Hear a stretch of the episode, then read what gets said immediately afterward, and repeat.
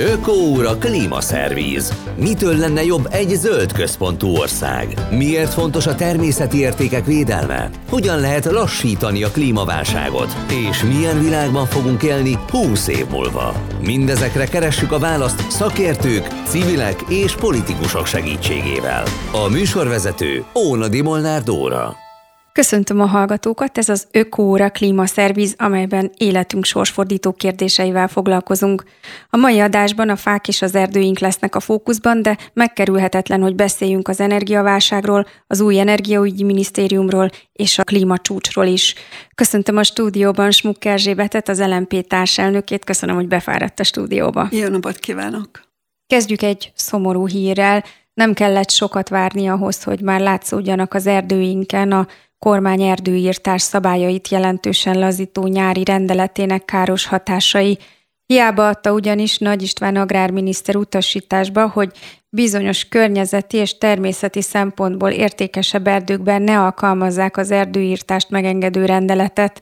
Ugyan már az utasítás kiadásakor tudni lehetett, hogy az nem garancia semmire, és lám, lám így is lett. Az LMP sokkoló videóban számol be arról, mit művelt Mátraházán tájvédelmi területen az Eger Erdő ZRT. Tehát amikor augusztus elején elfogadta a kormány ezt a rendeletet, akkor az LMP egy erdővédő csoportot és erdőfigyelést hozott létre, és sajnos elég sok bejelentés érkezett az utóbbi időben fakivágásokról. Ugyanígy értesültünk ott a, a Mátraháza, Mátraházához közeli tájvédelmi erdőben, hogy ott is fakivágás történt, elmentünk a helyszínre, azt láttuk, azt láttuk, hogy egy nagy területen teljesen le van tisztítva az erdő, bükkös erdő, védett területen, magyarul kivágták teljesen. Teljesen úgy néz ki, mint a tarvágás, tehát hogy tarra vágták az erdőt, bár ott előkerült az erdész, aki azt mondta, hogy itt tulajdonképpen ilyen véghasználat történt, de hát a lényeg ugyanaz, ugyanis a véghasználatnál megvan, tehát a rendelet szabályozza, hogy két-három évenként mekkora a részt lehet levágni, de gyakorlatilag akár tíz éven belül letarolják az erdőt. És tudjuk azt, hogy itt, itt bükkerdőről van szó. A, tehát ez itt egy fokozottan védett a, igen, dolog, mert a, a bükkfa, mint fa, az egyik legfontosabb fánk. Igen, körülbelül a bükkerdeink aránya az olyan 7-9 százalék lehet az összerdők arányában, és ez valóban nagyon fontos őshonos fafaj, erre vigyázni kellene. Éppen az, ezért az LMP kezdeményezi, hogy a bükkerdőkben mindenhol meg kelljen tiltani a, a tarvágást, és őshonos örökerdővé minősítse át az illetékes miniszter. Nagyon vigyázni kell rá. Mennyire nyitott a miniszter erre, hogy egyeztettek-e már hivatalosan erről? Hát mi azt látjuk, hogy a miniszter inkább a, a fakivágásokat védi, hiszen nem tett lépéseket azért, hogy ezt a rendeletet a kormány visszavonja, ami lehetővé teszi a vegetációs időszakban akár a tarvágás nem védett területeken, nem védett területeken azért, mert ott nincs hatásköre az illetékes miniszternek, aki utasításban adta ki, hogy védett erdőben nem lehet tarvágást végezni, de hát nem csak erről van szó, hanem arról, hogy máshol is korábban, tehát az erdőtörvény az nem teszi lehetővé, hogy vegetációs időszakban fát lehessen így kivágni, viszont ez teljesen feloldották. Azért is érthetetlen ez a vegetációs időszakban kivágott fa kérdése, mert az nem használható fűtésre, tehát hosszú idő, míg az a fa olyan állapotba kerül, hogy használható legyen a családok számára, tehát ráadásul egy csomó állatfajt is érint, ugye ilyenkor van a költési időszak, tehát nem nagyon érthető, hogy ezt miért engedik. Igen, meg. a vegetációs időszaknak a kijelölése ezért fontos, viszont amit most a kormány ugye nyilvánosságra hozott, hogy mindenki vásárolhat hatósági áron 10 köbméter fát. Ez egyszerűen abszurd, és matematikailag nem is jön ki. Ez gyorsította fel egyébként az erdőknek a, a pusztítását, ez a rendelkezés, ugyanis, hogyha egy picikét számolunk, akkor az azt jelenti, hogy körülbelül Magyarországon van két millió háztartás, amelyik alkalmas arra, hogy szilárd tüzelőanyaggal fűtsön. Hogy ezzel számolunk, akkor ez ez 20 millió köbméter fát jelent, viszont éves szinten a, a fanövekvény, amit ki lehetne elméletileg venni az erdőből, az körülbelül olyan 13, ezer, 13 millió köbméter, viszont 8 millió köbméter az, amit úgy gyakorlatilag kivesznek egy, egy év alatt az erdőből, tehát egyszerűen matematikailag is lehetetlen teljesíteni ezt a célt. Azt értem, hogy az erdővédő csoporton keresztül jutott el az információ a párthoz, de hát már túl későn. Ezek a jelzőrendszerek, vagy ezek a Facebook csoportok esetleg nem figyelmeztetik előre a, a pártot, az aktivistákat, a, a környezetvédőket, hogy mi készülődik, vagy ezt, ezt nem lehet előre tudni. Mert ha lehetne, akkor esetleg ott ö, tiltakozással, élő lánccal, szóval sok mindennel meg lehetne akadályozni, Természet... hogy ilyen pusztítás történjen. Természetesen mind a két eset előfordul. Vannak olyan esetek, amikor már sajnos ar- arról értesülünk, hogy ott kivágták a fát, arra vágták, Ezeket is fontos nyilvánosságra hozni, mert akkor látják az emberek. Ennek az erdőírtásnak nem volt híre, vagy nem Nem, nem csak akkor tudni, értesültünk, csak amikor ez a, a, a kék túra vonalán van, helyezkedik el ez. hogy az országos kék túra vonalán ekkora és pusztítást Igen, végeznek. és így, vede, így fedezték fel turisták, akik ott mentek mellette, hogy ott mi történt. De van, van más eset, amikor előre értesülünk, hát ilyen volt például a Tolmási Kastély Parknak a, a területe, amely természetvédelmi terület, helyi védettségű, és helyiektől értesültünk, hogy 80 fát akarnak kivágni. Oda ment az erdővédő csoportunk, és gyakorlatilag megbeszélve a helyiekkel, de megakadályoztuk a fakivágást. Az is egy nagyon érdekes dolog, amire most rávilágított, hogy ezt az erdőírtást, ezt felgyorsítja az, hogy lényegében mindenkinek elérhetővé válik a hatósági áras tűzifa. Miért van az, hogy ezt nem rászorultsági alapon osztják, ezt a kedvezményt? Miért van az, hogy ezt mindenkinek megnyitják? Így ugyanis azért sok ember, aki megteheti, nem fog akadályokba ütközni, és simán hozzájut olyan fához is, amit esetleg ilyen áron ö, vettek ki az erdőből, miközben mondjuk csak a kandallóját fűti, és nem a, a család mhm. melege a Külön kell választani a szociális tűzifa esetét és a hatósági áras tűzifát. A szociális tűzifa az azért azt látni kell, hogy minimális. Gyakorlatilag a kormány 5 milliárd forintot fordít a szociális tűzifára, Látni kell, hogy nagyon nagy az energiaszegénység Magyarországon, hiszen az árak az egekben, és nagyon-nagyon sok embernek nem marad arra pénze, hogy annyi tűzifát vegyen, hogy ne fagyoskodjon, vagy akár ne fagyjon meg télen a saját lakásában. Az LNP azt kezdeményezi, hogy ezt a, és kezdeményezte, hogy ezt az 5 milliárdos keretet emeljük fel 50 milliárdra. Ha ezt 50 milliárdra felemeljük, akkor az azt jelenti, hogy 2-3 millió köbméter tűzifát osztanánk szét ilyen, ilyen módon, amit tényleg segíteni az energiaszegénységben küzdő emberekkel. A hatósági tűzifa az egy teljesen másik kérdés. A hatósági tűzifát 30 ezer forint per köbméterben állapította meg a kormány, amire egyébként még tettem ezt szállítás is rájön. Mi azt gondoljuk, hogy ezt nem lett volna szabad megengedni, vagy igen, mert ez az, ami oda vezetett, hogy minél több helyen és minél több fát vágjanak ki, ráadásul olyan fát, ami még nedves, amivel fűteni sem lehet idén. Van most arról információ, hogy más erdő is veszélyben van? Hát erre így, így konkrétan a választ nem tudom. Majd de, esetleg de nyilván... felfedezi egy túrázó legközelebb a, egy másik tájvédelmi körzetben, hogy mi történik, sajnos így utólag derülnek ezek ki. Legjellemzőbben igen. Egy kicsit át sétálva egy másik területre, de szorosan ezzel összefüggésben. A napokban volt klímacsúcs, ahol elég sokkoló adatokkal szembesültünk. Kiderült, hogy 59 országból 50. helyen áll Magyarország az éghajlatváltozási teljesítmény mutatóját tekintve. Mit jelent pontosan ez a mutató? Milyen kritériumokat kell nézni ahhoz, hogy egy ilyen rangsorba bárki is jó helyezést érjen el? Tehát ez a teljesítménymutató gyakorlatilag azt tükrözi, hogy a kormányok milyen erőfeszítéseket tesznek azért, hogy az éghajlatváltozást megfékezzék, vagy csökkentsék a széndiokszid kibocsátást, hogy jobban tudjunk alkalmazkodni az éghajlatváltozáshoz. Most Magyarországon, tehát számomra egyáltalán nem meglepő ez az 50. hely, sőt, még lehet, hogy hátrébbra is értékelnénk ezt a magyarországi helyzetet, ugyanis, hogyha sorban nézzük, hogy melyek azok a területek, ahol komolyan lép, lépnünk kellett volna, egyik helyen sem történt gyakorlatilag semmi. Tehát az egyik, az első terület a károsanyag kibocsátásnak a csökkentése, amit most megjegyzek, a, a mostani sárkám sejmi klímacsúcson. Én nem azzal, hogy kimondja.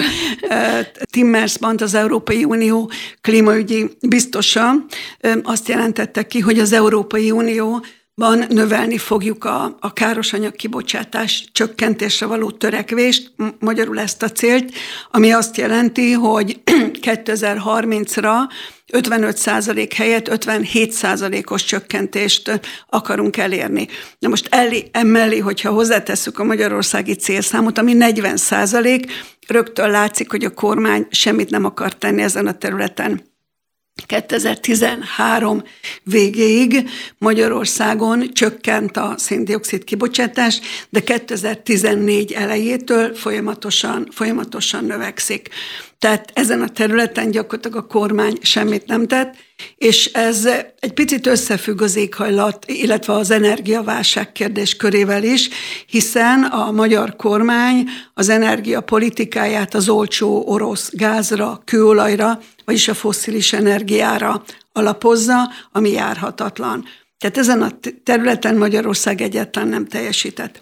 A másik terület a nyelők kérdése, ez az erdők, és a zöld felület, gyakorlatilag ezt minél jobban növelnünk kellene, a helyet, hogy csökkentenénk. Azt látjuk, hogy Európában is az erdőket azért egy erdőbetegség sújtja, tehát Magyarországon sem mindenhol egészségesek az erdeink, erre vigyázni kellene, hiszen az erdők nyelik el a széndiokszidot. Na most, hogyha mellé tesszük azt, amit az elmúlt időszakban látunk, hogy a kormány egy olyan rendeletet hoz létre, amely jelentősen meggyöngíti az erdőtörvénynek a, a szabályozó hatását, akkor láthatjuk azt, hogy ez a zöld felületnek hát a az megóvása. történik, ami Mátraházán történt van, az országos kék túra vonalán, hogy egy csomó bükköst kivágnak, kivágnak, vagy pedig máshol őshonos tehát ahelyett, hogy növekedne a zöld felület, csökken. Így van. A harmadik terület pedig itt az éghajlat változási területén az alkalmazkodás kérdése. Azt látjuk, hogy Magyarország az éghajlathoz változáshoz való alkalmazkodás területén szintén nem csinál szinte semmit. Bár azt kell, hogy mondjam, múlt évben Glasgow-ban, ott Magyarország is azt jóvá hagyta az ottani megállapodást, az volt az egyik fő üzenet, hogy mindegyik országban a világon, így Magyarországon is növelni kellene azokat az erőfeszítéseket, amelyek elősegítik az éghajlatváltozáshoz való alkalmazkodást. Ez nagyon fontos lenne például a mezőgazdaság területén. Gondoljunk csak arra, hogy Magyarország mennyire kitett az, az időjárás változásnak. Most nyáron komoly asszály sújtotta, illetve hát ebben az évben Magyarországot, és így kellett Magyarország gyakorlatilag egy félsivatagos állapotba kerül. Tehát, hogyha ezeket egymás mellé rakjuk, akkor láthatjuk, hogy Magyarország gyakorlatilag nem teljesít, igazából rá akar ülni arra a hullámra, hogy majd mások megcsinálják, és az nekünk jó lesz, de, de ez nem játék. Most a, a klímacsúcson az ENSZ főtitkára arról beszélt, hogy olyan szempontból sajnálatos, hogy a, az ukrajnai háború mögé került nagyon a, az, az éghajlatváltozás elleni küzdelem, valahogyan ez úgy elcsendesült, holott ez mindannyiunknak az életét veszélyezteti, hiszen a mostani jelentések szerint, hogyha ezeket a politikákat folytatjuk, ami most van, akkor az évszázad végére 2,8 Celsius fokos átlag hőmérséklettel tudunk, fogunk számolni, aminek beláthatatlan következményei vannak milyen következményei vannak annak, hogyha egy ország folyamatosan nem teljesíti azokat az uniós klímacélokat, amelyeket egyébként vállalt? Semmi. Sajnos ez igaz, hogy nem elég szigorú a, a számonkérés, hiszen a közös célok csak akkor teljesülhetnek, hogyha minden egyes ország tesz ezért, és, és a saját országában végrehajtja azokat a feladatokat. Viszont azért azt látjuk, hogy már vannak olyan források az Európai Unióban, amit akkor adnak, vagy ahhoz kötik, hogy egy adott ország mit tesz az éghajlatváltozás megfékezése érdekében, akár a károsanyag kibocsátás csökkentése területén. Ja, nagyon érdekes, hogy egyébként Magyarország úgy kívánná elérni a karbonsemleges állapotot, hogy az atomenergiára és a napenergiára támaszkodik. Ehhez képest látjuk azt, hogy a napenergiát adókkal sújtja, most ráadásul egy új szabályozásnak köszönhetően a visszatáplálást ellehetetleníti, megtiltja.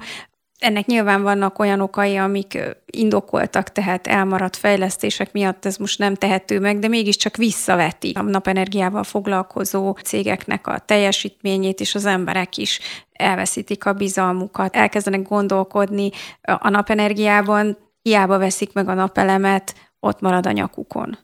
Ez is azt mutatja, hogy mennyire nem előre látó a kormánynak a, a politikája. Itt az energiapolitikára gondolok, gondolok most.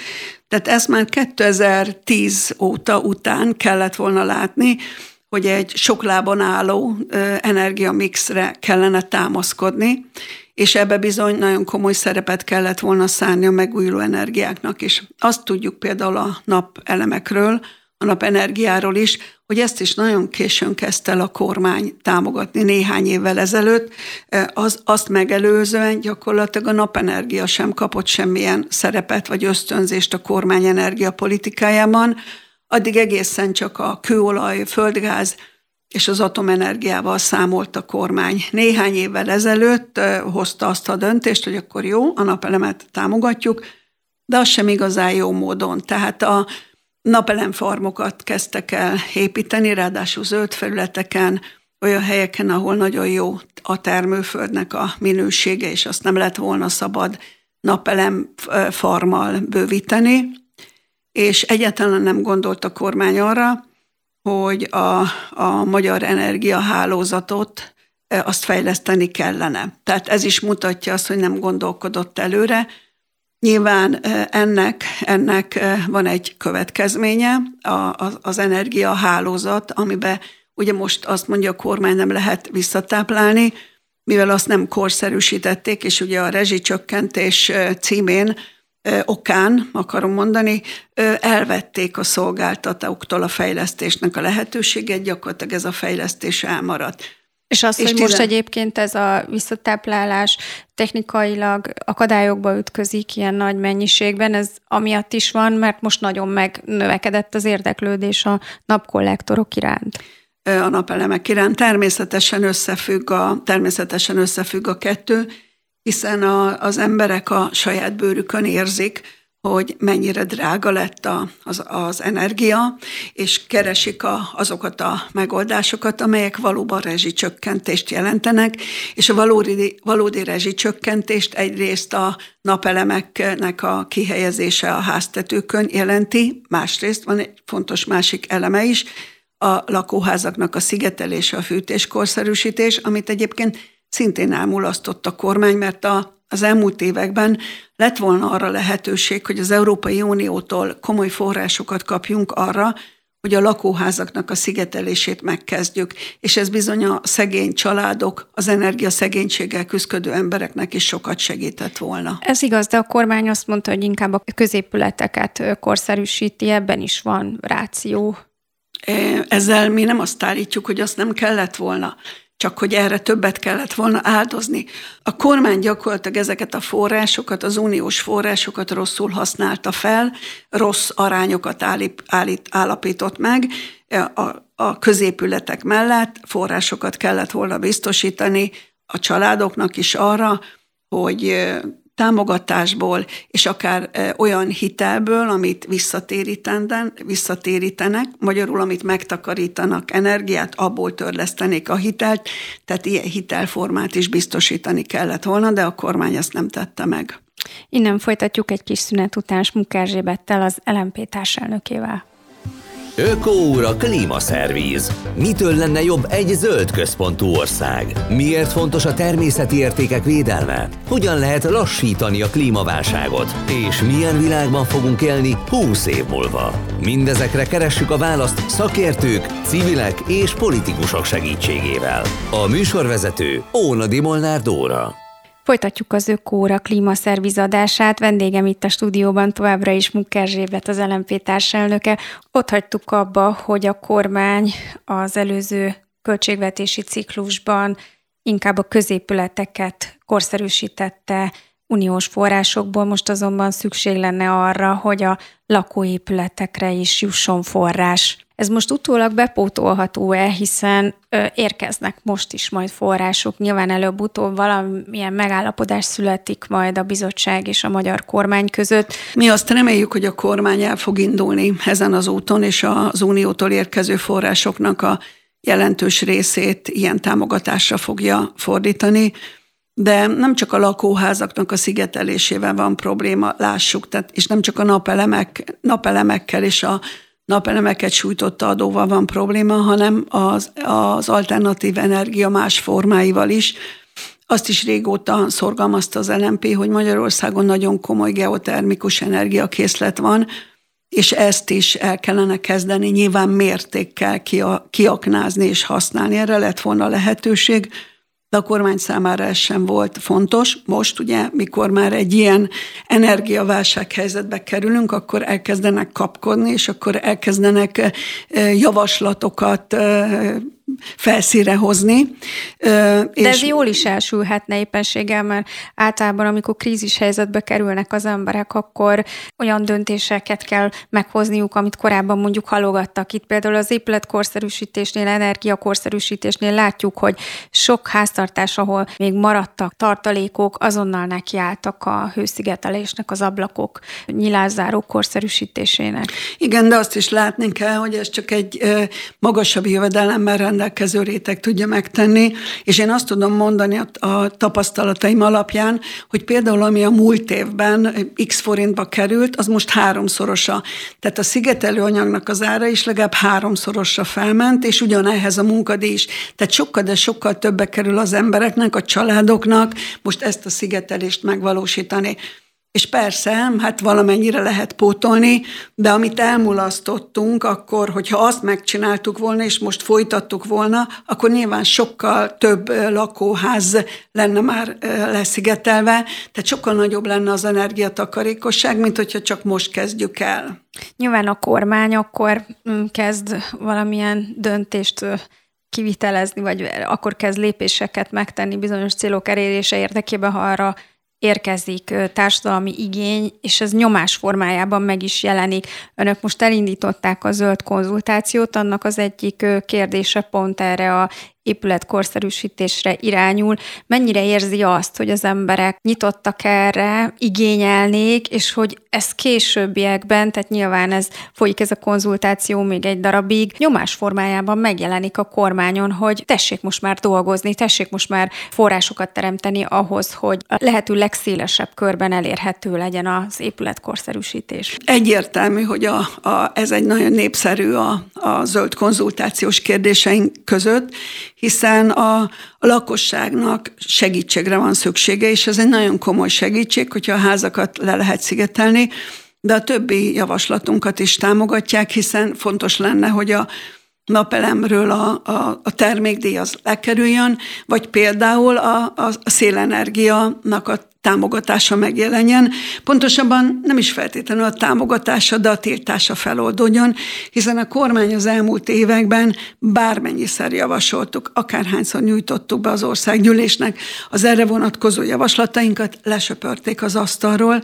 Tehát a, a, a szélenergiának is helye van az új energia mixben, illetve egy fontos pontja a zöld konzultációnak a klímabérlet, ami kicsit kilóg a sorból, de mégis egy nagyon fontos elem, mert azt jelzi, hogy az emberek, és nagyon sokan hajlandók átülni tömegközlekedésre, hogyha megfelelő módon támogatást nyer, és leszállnak, kiszállnak az autóból. Ezt egyébként más városokban is próbálgatják Nyugat-Európában. Arra rálátnak, hogy ennek milyen tapasztalatai vannak, mert ambivalens sok szakértő azzal kapcsolatban, hogy mennyire tud akkor sikeressé válni, hogyha a tömegközlekedés nincs fölkészülve egy akkora utasforgalomra, ami abból adódik, hogy az emberek leteszik az autóikat. Nyilván ez is stratégia kérdése, hogy fel kell készülnie a közösségi közlekedésnek erre. Azért azt tapasztalom én magam is, hogy sok kívánnivalót hagy maga után a közösségi közlekedés, hiszen még az intercity vonataink is rengeteget késnek, ami biztos, hogy összefügg azzal, hogy milyen a sineknek és a, az infrastruktúrának a, az állapota. Tehát ezeket a kérdéseket párhuzamosan kell rendezni, és éppen ezért szorgalmazza azt az LMP, hogy egy új energiapolitika és, és ilyen szempontból közlekedéspolitikai koncepcióra is van szükség, és véget kell annak vetni, hogy a, a kormány csak az autózást támogatja. Hát gondoljunk csak arra, hogy például ebben az évben, az első három-negyed évben 41 százalékkal megemelkedett a benzinfogyasztás, ami azt jelenti, hogy jelentősen megnőtt az autós forgalom. Nagyon sokat számít az, hogy a kormány mit ösztönöz, és mit, mit szankcionál, és milyen infrastruktúrát teremt. Nyilván ennek köze van ahhoz is, hogy egy éve már hatósági áras a benzin a magánszemélyeknek. Igen, ez, ez összefügg ezzel is, de hát ez, ez a kormánynak az energiapolitikája, a szociálpolitikájával, társadalompolitikájával összefüggő kérdések. A kormány gyakorlatilag tüzet olt, mert az elmúlt 10-12 évben rossz energiapolitikát, és én nekem meggyőződésem azt, hogy egy igazságtalan társadalompolitikát is folytatott. Új energiapolitikáról beszél, akkor elengedhetetlen, hogy beszéljünk arról, hogy lesz energiaügyi minisztérium, ami tulajdonképpen zöld szempontból lehet, hogy jó is lesz, mert végre külön tárcát kap ez a nagyon fontos terület. Hogyan látja, hogy önmagában attól, hogy lesz új minisztérium, konkrétan lesz egy tárca ehhez a területhez, ez okozhat-e elmozdulást a zöld irányba? Hát önmagában ez nem. Itt a kérdés az, hogy az új energiaügyi minisztérium, a kormány képes-e az energiapolitikáján változtatni. Mert hogyha nem képes változtatni, akkor semmit nem fog megoldani ez az új minisztérium ahhoz képest, amit a Palkovics minisztérium meg tudott volna oldani. Úgyhogy ezért mi nagy érdeklődéssel várjuk, hogy milyen változtatásokat fog elkezdeni az új energiaügyi miniszter. Ráadásul van egy csomó nyitott kérdés is. A Palkovics minisztériumba tartozott korábban a, a fenntarthatóság ügye, a klímaváltozás, és erről most egyáltalán nincs szó, hogy ezt hogyan és milyen módon ki fogja kezelni, vajon az új energiaügyi miniszter. Na most, hogyha az új energiaügyi miniszter, akkor az azt jelenti, hogy itt a prioritása az energia és a klíma, a klíma szempontok ez alá fognak sorolódni, holott fordítva kéne lenni. Igazából egy klímaügyi zöld minisztériumra lenne szükség, amelyik a klímacélokkal összhangban is alkotná meg az új energiastratégiát hogyha a klímacélokat ebből kihagyjuk, és csak azt nézzük, hogy, hogy hogyan lehet továbbra is a fosszilis energiát biztosítani, hogy hogyan lehet a, a földgázt és a, a kőolajat továbbra is Magyarországnak megvennie, akkor nem nagyon fogunk előbbre jutni. Egyrészt azért nem, mert a széndiokszid kibocsátás az tovább fog növekedni Magyarországon, másrésztről pedig továbbra is ugyanilyen függő helyzetben maradunk a fosszilis energiától. Nem lehet, hogy a, úgy gondolkodik a kormány, hogy aki időt nyer, életet nyer, és most nem a klímacélokat teszi első helyre, hanem azt, hogy itt ebben a háborús, nagyon ijesztő környezetben túlélje az ország, és meg legyen az energiaforrása. Igen, csak mindig újabb és újabb helyzet van. Tehát mindig lehet azt mondani, hogy most háború, most, most nem tudom, valamilyen mások fog előkerülni, és ezeket a kérdéseket kitoljuk. Viszont ezek a kérdések utána nem fognak tréfálni velünk. Most tényleg csak gondoljunk arra, hogy Magyarország már félsivatagos állapotban van, Mi lesz az, hogyha jövőre meg azt követően ez tovább folytatódik? Ugye jövőre fogjuk igazán megérezni azt, hogy a gabona ára, azt, hogy fog fölmenni, mert a, a idei asszálynak a hatása az jövőre fog az árakban jelentkezni. Hát részben ez, másrészt pedig az, hogy jövőre milyen terméseredmények lesznek. Azt nyilatkozták, hogy Lantos Csaba az új miniszterjelölt, ugye energiaügyi minisztériumot ő fogja várhatóan vezetni, nem a zöld átállás őrangyala. Ezt miből vonták le korábbi munkáiból, vagy már hallottak olyan nyilatkozatot tőle, én még egyelőre nem olvastam sem pro, se kontra dolgokat zöld ügyben tőle, hogy ezt gondolják róla, hogy nem számíthatnak sok jóra a zöldek. Hát ő eddig eh, semmit nem mutatott abból, semmilyen érdeklődést nem mutatott afelől, hogy a, az éghajlatváltozásnak a megfékezése az fontos lenne. Ő abban a gazdasági életben élt, amelyik, amelyik ezt az energiát és ezt a business as usual-t eh, folytatta.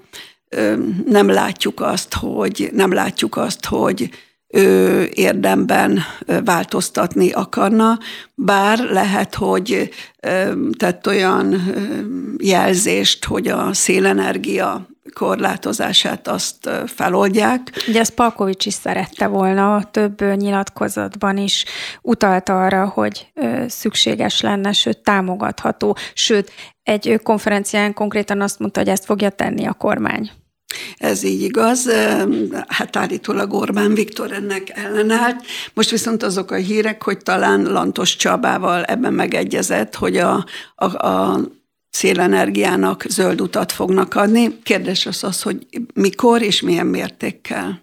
Paks egy üzemidejének a meghosszabbítása az egy szükséges helyzetre való válasz. Ezt az LMP mennyire tartja jó dolognak, hiszen elképzelhető, hogy hosszú távon egyébként éppen ez fogja megakadályozni a Paks 2 beruházás komoly elindulását. Mi nem gondoljuk azt, hogy ez fogja megakadályozni a Paks 2-t.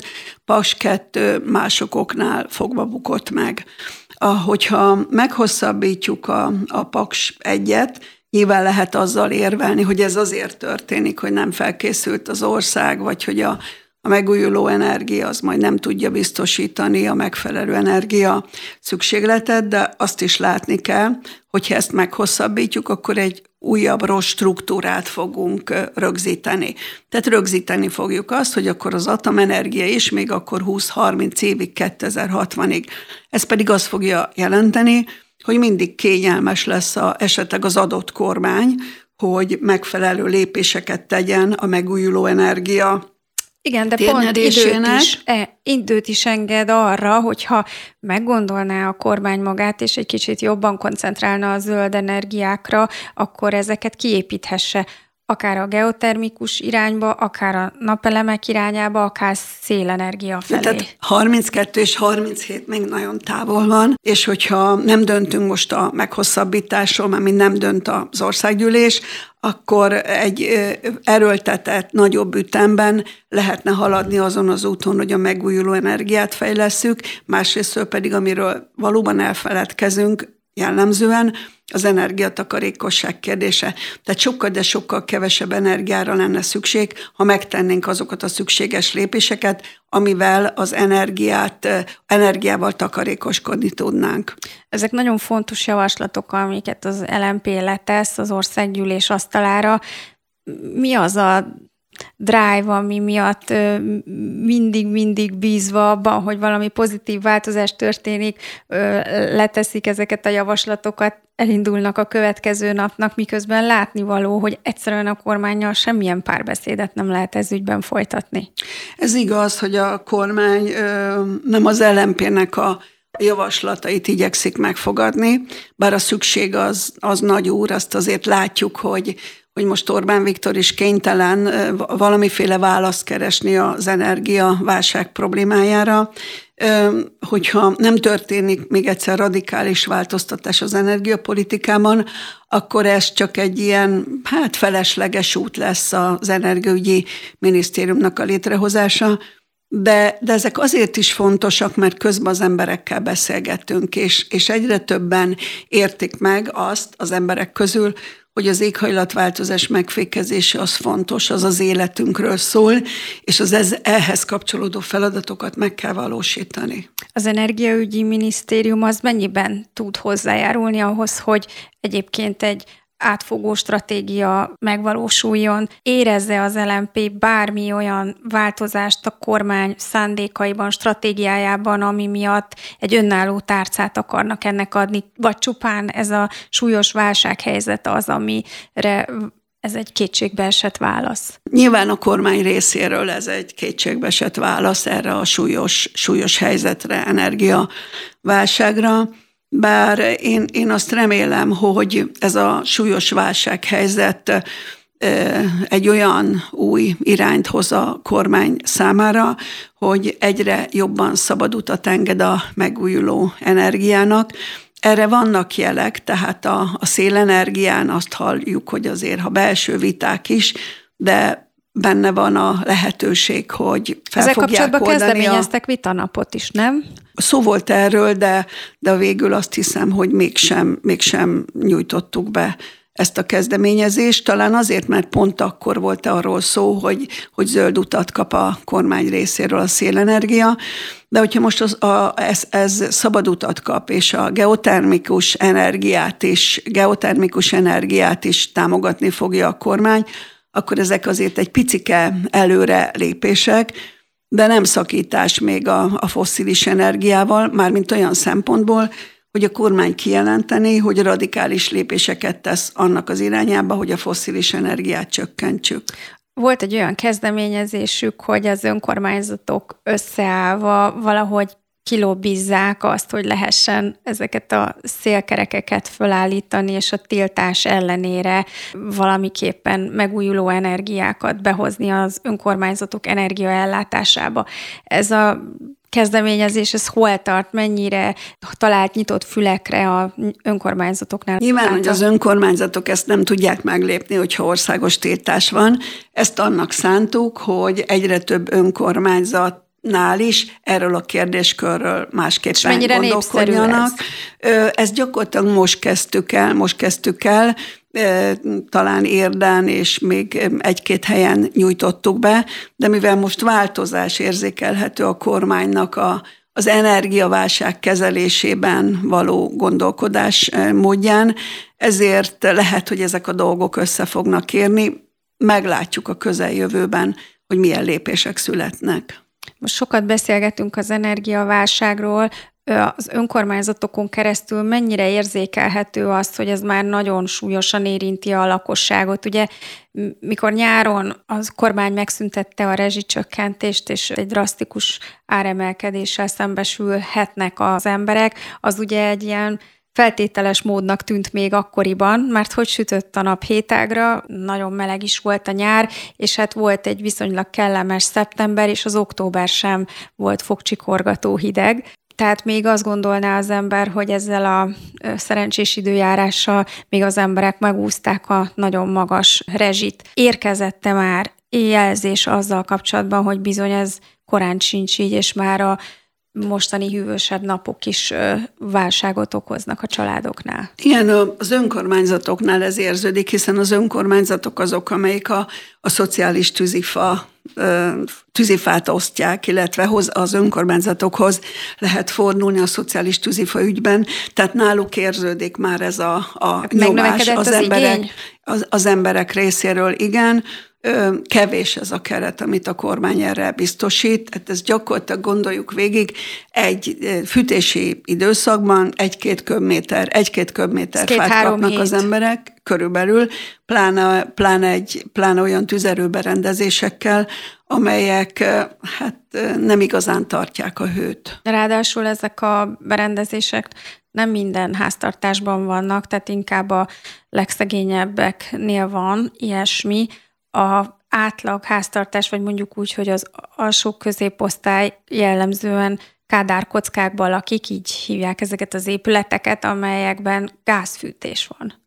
Igen, ez is van, de ugye sok helyen van, hol gázfűtés, de még megmaradt a kémény, és azért azt látjuk, hogy ezen a, ezeken a helyeken az emberek igyeksz, igyekeznek váltani, és valamilyen módon nyilván a tűzifát megkapni vagy megszerezni.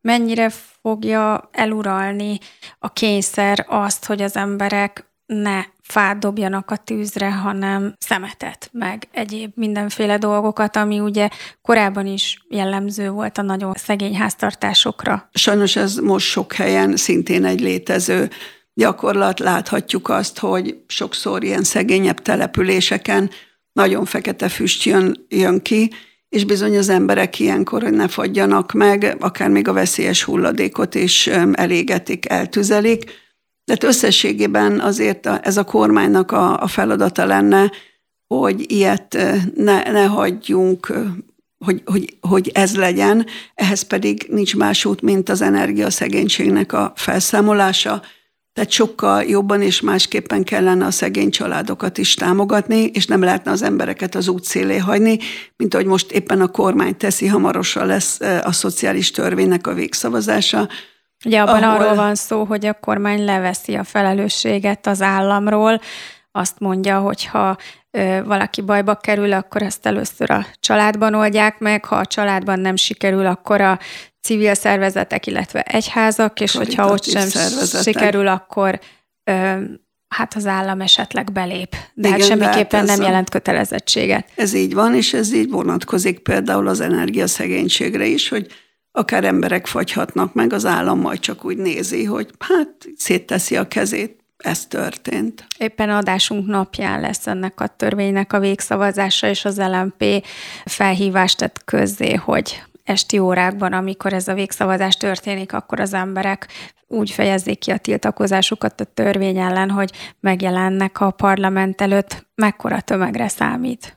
Hát én azt remélem, hogy az emberek kiállnak saját magukért, és nagyon sokan el fognak jönni, és közösen fogunk tiltakozni ez ellen a törvény ellen, hogyha a kormány ezt elfogadja. A többi ellenzéki párt mennyire csatlakozott be az önök kezdeményezéséhez, vagy ezt egyedül szervezik? Ezt most hirdettük, most hirdettük meg. Én azt gondolom, hogy ez egy közös érdek, hogy mindenki ott legyen. Köszönöm szépen Smuk Erzsébetnek, az LMP társelnökének, hogy itt volt. Köszönöm szépen a lehetőséget. Órában. Önöknek meg nagyon köszönöm a figyelmet. Jövő héten újra találkozunk. Minden jót kívánok!